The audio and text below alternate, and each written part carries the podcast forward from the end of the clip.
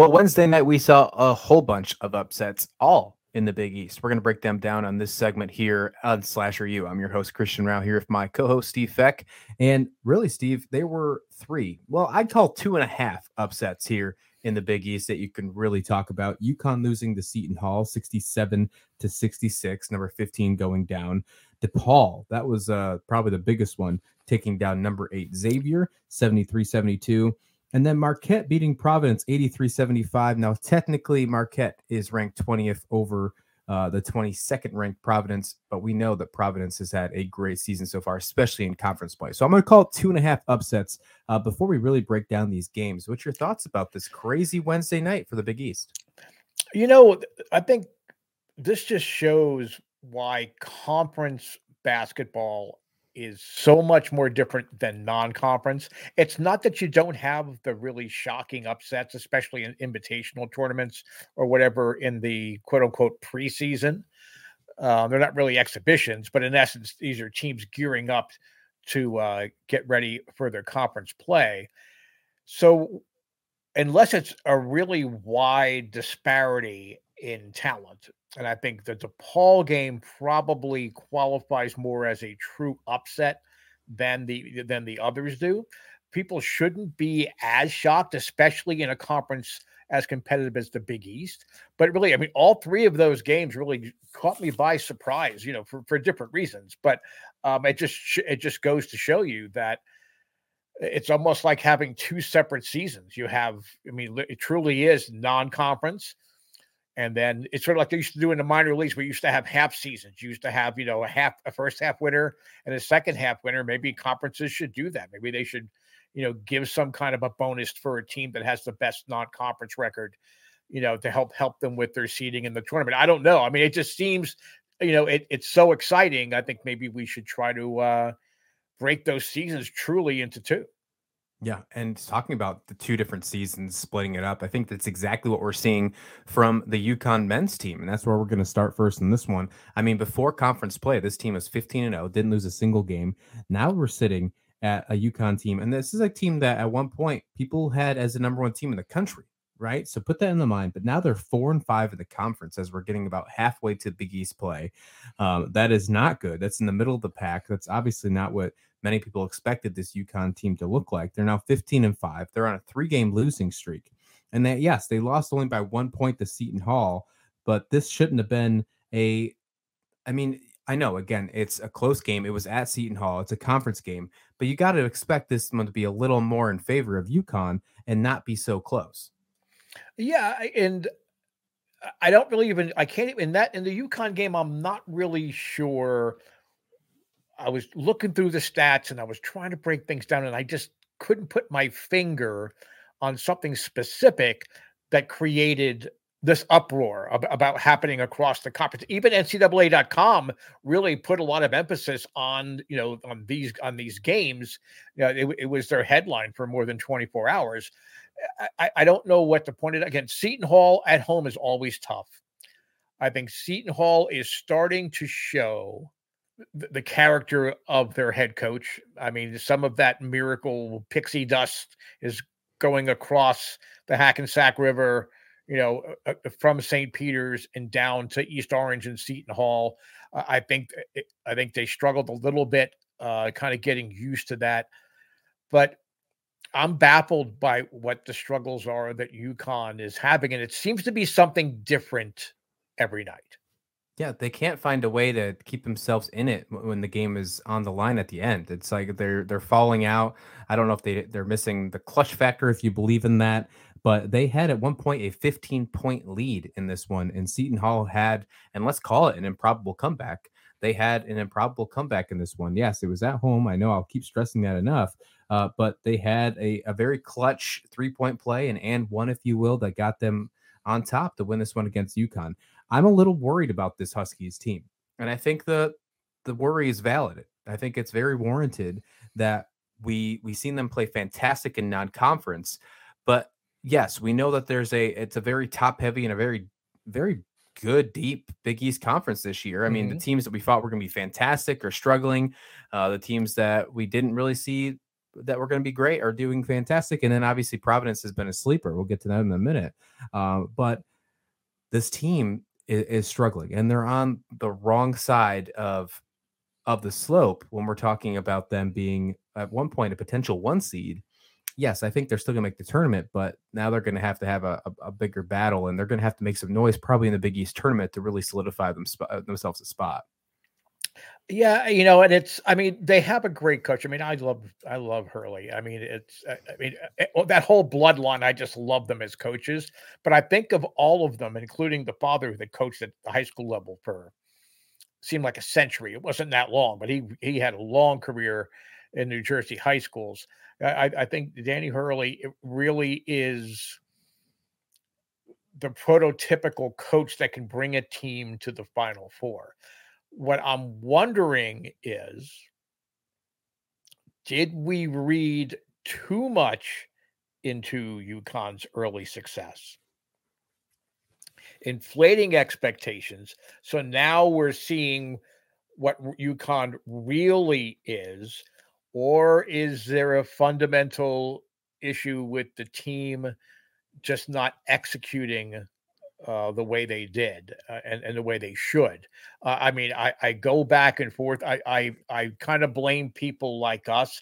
I mean, you and I, Christian, really didn't talk up UConn a whole lot until really December when it was like, well, wait a minute, you're getting through those, you know, those hot, those November invitational tournaments and all of that. Then suddenly it's like, wow, what's up with UConn? Look, look at UConn, you know. But I, I think on the national level, everyone was making UConn into a team that perhaps they just really hadn't blossomed into yet. That's not to say that we won't see it, you know, later in the, in the month here and all through the month of February. That's always possible.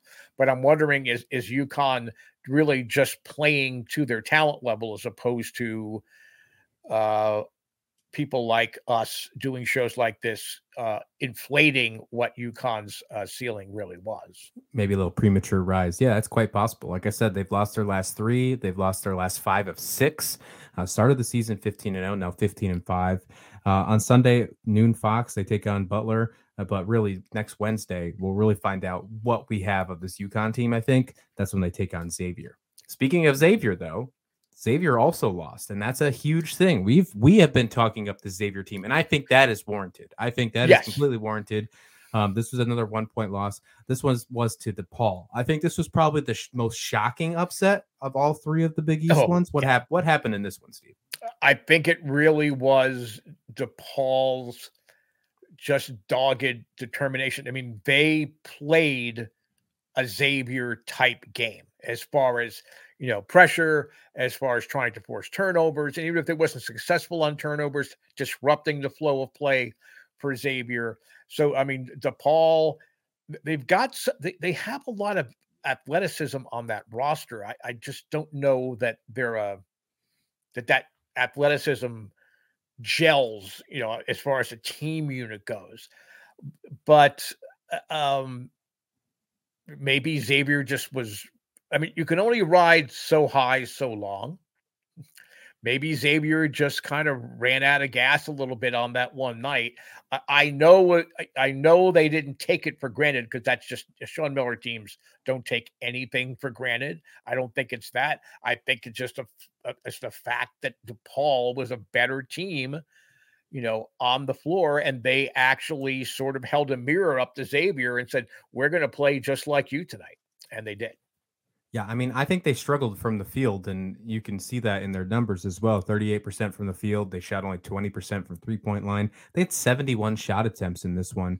Uh, but yeah, DePaul really showed up. I mean, they shot great from the three point line, 45%. They shot 42% from the field. When you're looking at a game that's only a one point lead, you got to really find those uh, those nickels mm-hmm. and dimes that really did that. And that's exactly what they needed to do to stay in and and beat the number eight team in the country, Xavier. And, you know, I think we're starting to see now. I'm not going to get my hopes up, but DePaul's been so low for such such some time, and we've talked about in a recent episode how Oh Ohio the Mighty have fallen with some Big East teams, talking about Villanova and Georgetown. DePaul mm-hmm. seems to be on the other side of that, possibly on the rise. I know Tony Stubblefield just kind of got there. It's only his second year. He did go on record saying that he promised more coming, more wins like this. Um, and I think this is obviously what he's envisioned, and hopefully he can get that going. But it's nice to see a team like DePaul get these wins. I don't know if you should hold your breath and wait for the next one against a ranked opponent. However, it's it's a really good thing seeing some of those teams that have been sitting low in the Big East in this conference for a very long time start to get some of these wins.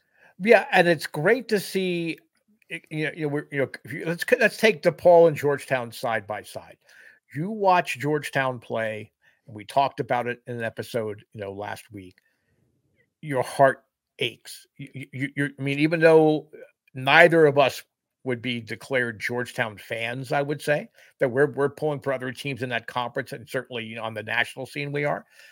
But you, you just don't see hope. You don't see progression, you know, in that program. DePaul with Stubblefield, they've kind of changed their recruiting philosophy a little bit. Uh, they're willing to rather than try to put all their eggs in one or two players, they're willing to take maybe that second tier player now within Chicago land, within the Midwest. They've been making some inroads in other parts of the country. I think DePaul is the kind of program that will eventually figure out how to get that transfer portal to work for them. And it's going to take wins like this. And even if they might be spread out, it's going to take wins like this to have kids that are looking to make a change to say, or even at the junior college level. I think DePaul may want to go that, you know, Bob Huggins kind of route. Let let's let's mine, you know, the JUCO uh, schools, see what's out there. Excellent but, route. Yeah, you know, I mean, and it works. I mean, for some programs, I mean, you're you're not going to sell a five star or four star recruit on Morgantown, West Virginia, for example. So Huggins really has to sh- find the players that he can coach. DePaul, you're in Chicago.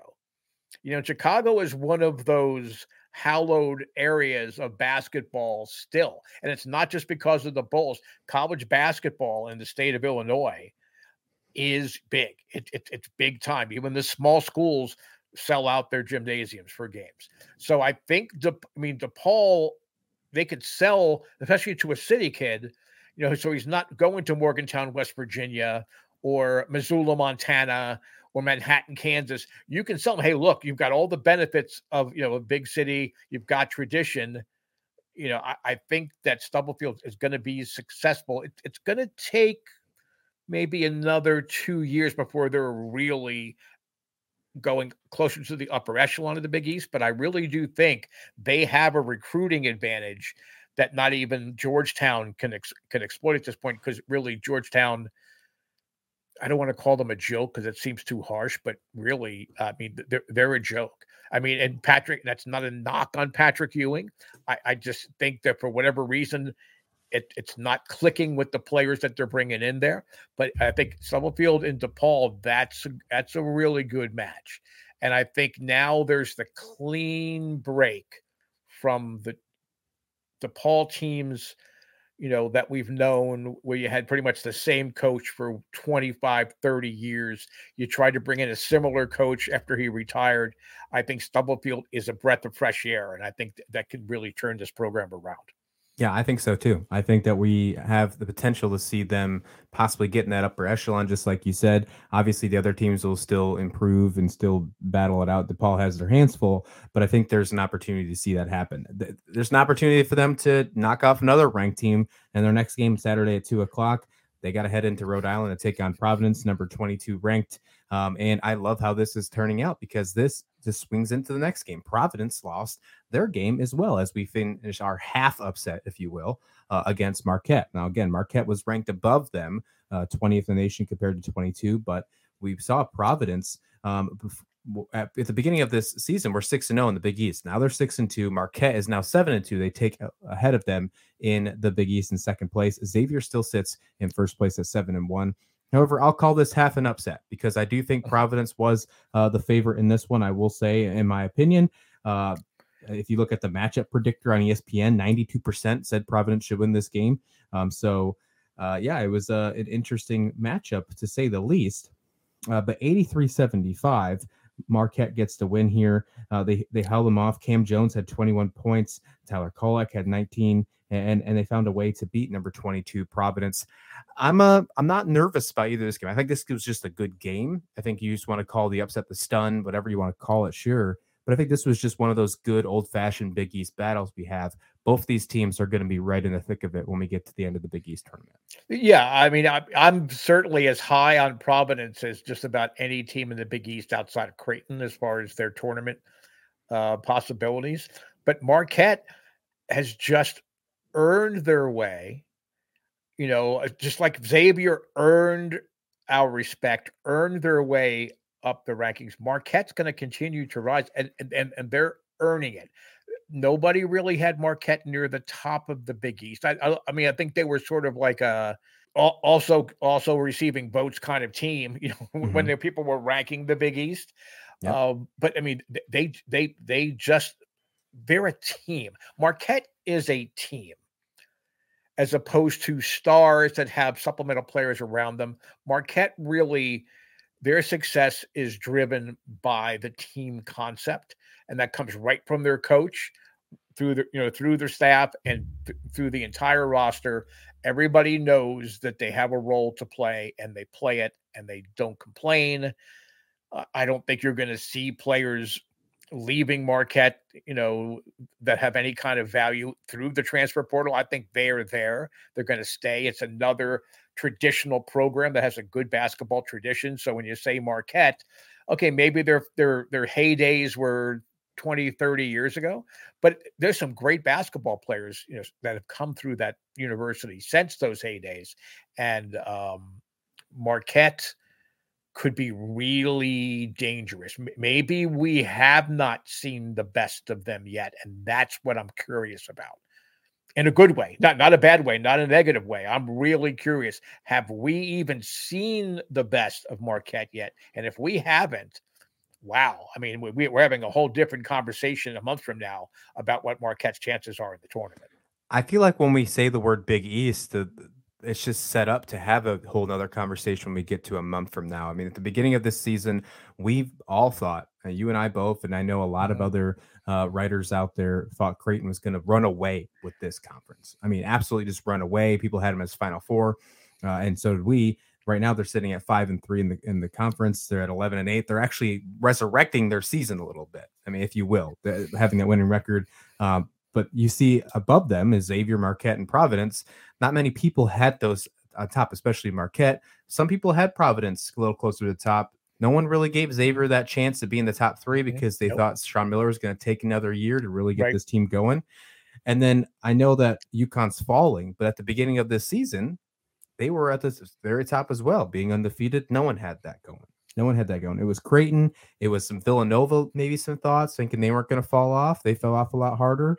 Uh, and Seton Hall even got some looks as well. This Big East conference is full of surprises. We just got upsets on Wednesday night. I'm not shocked that we just got three of them or two and a half, if I keep saying. But this conference is not over with shocking us, Steve. Not yet. Not this year. Oh no, no, no, no. And it's it's funny because we talked about you know, Creighton. I think you can point to St. John's as another team that's been very streaky. Uh, Xavier had the positive streak. You know, Creighton, St. John's have been on a negative roll. UConn now is starting to slide back.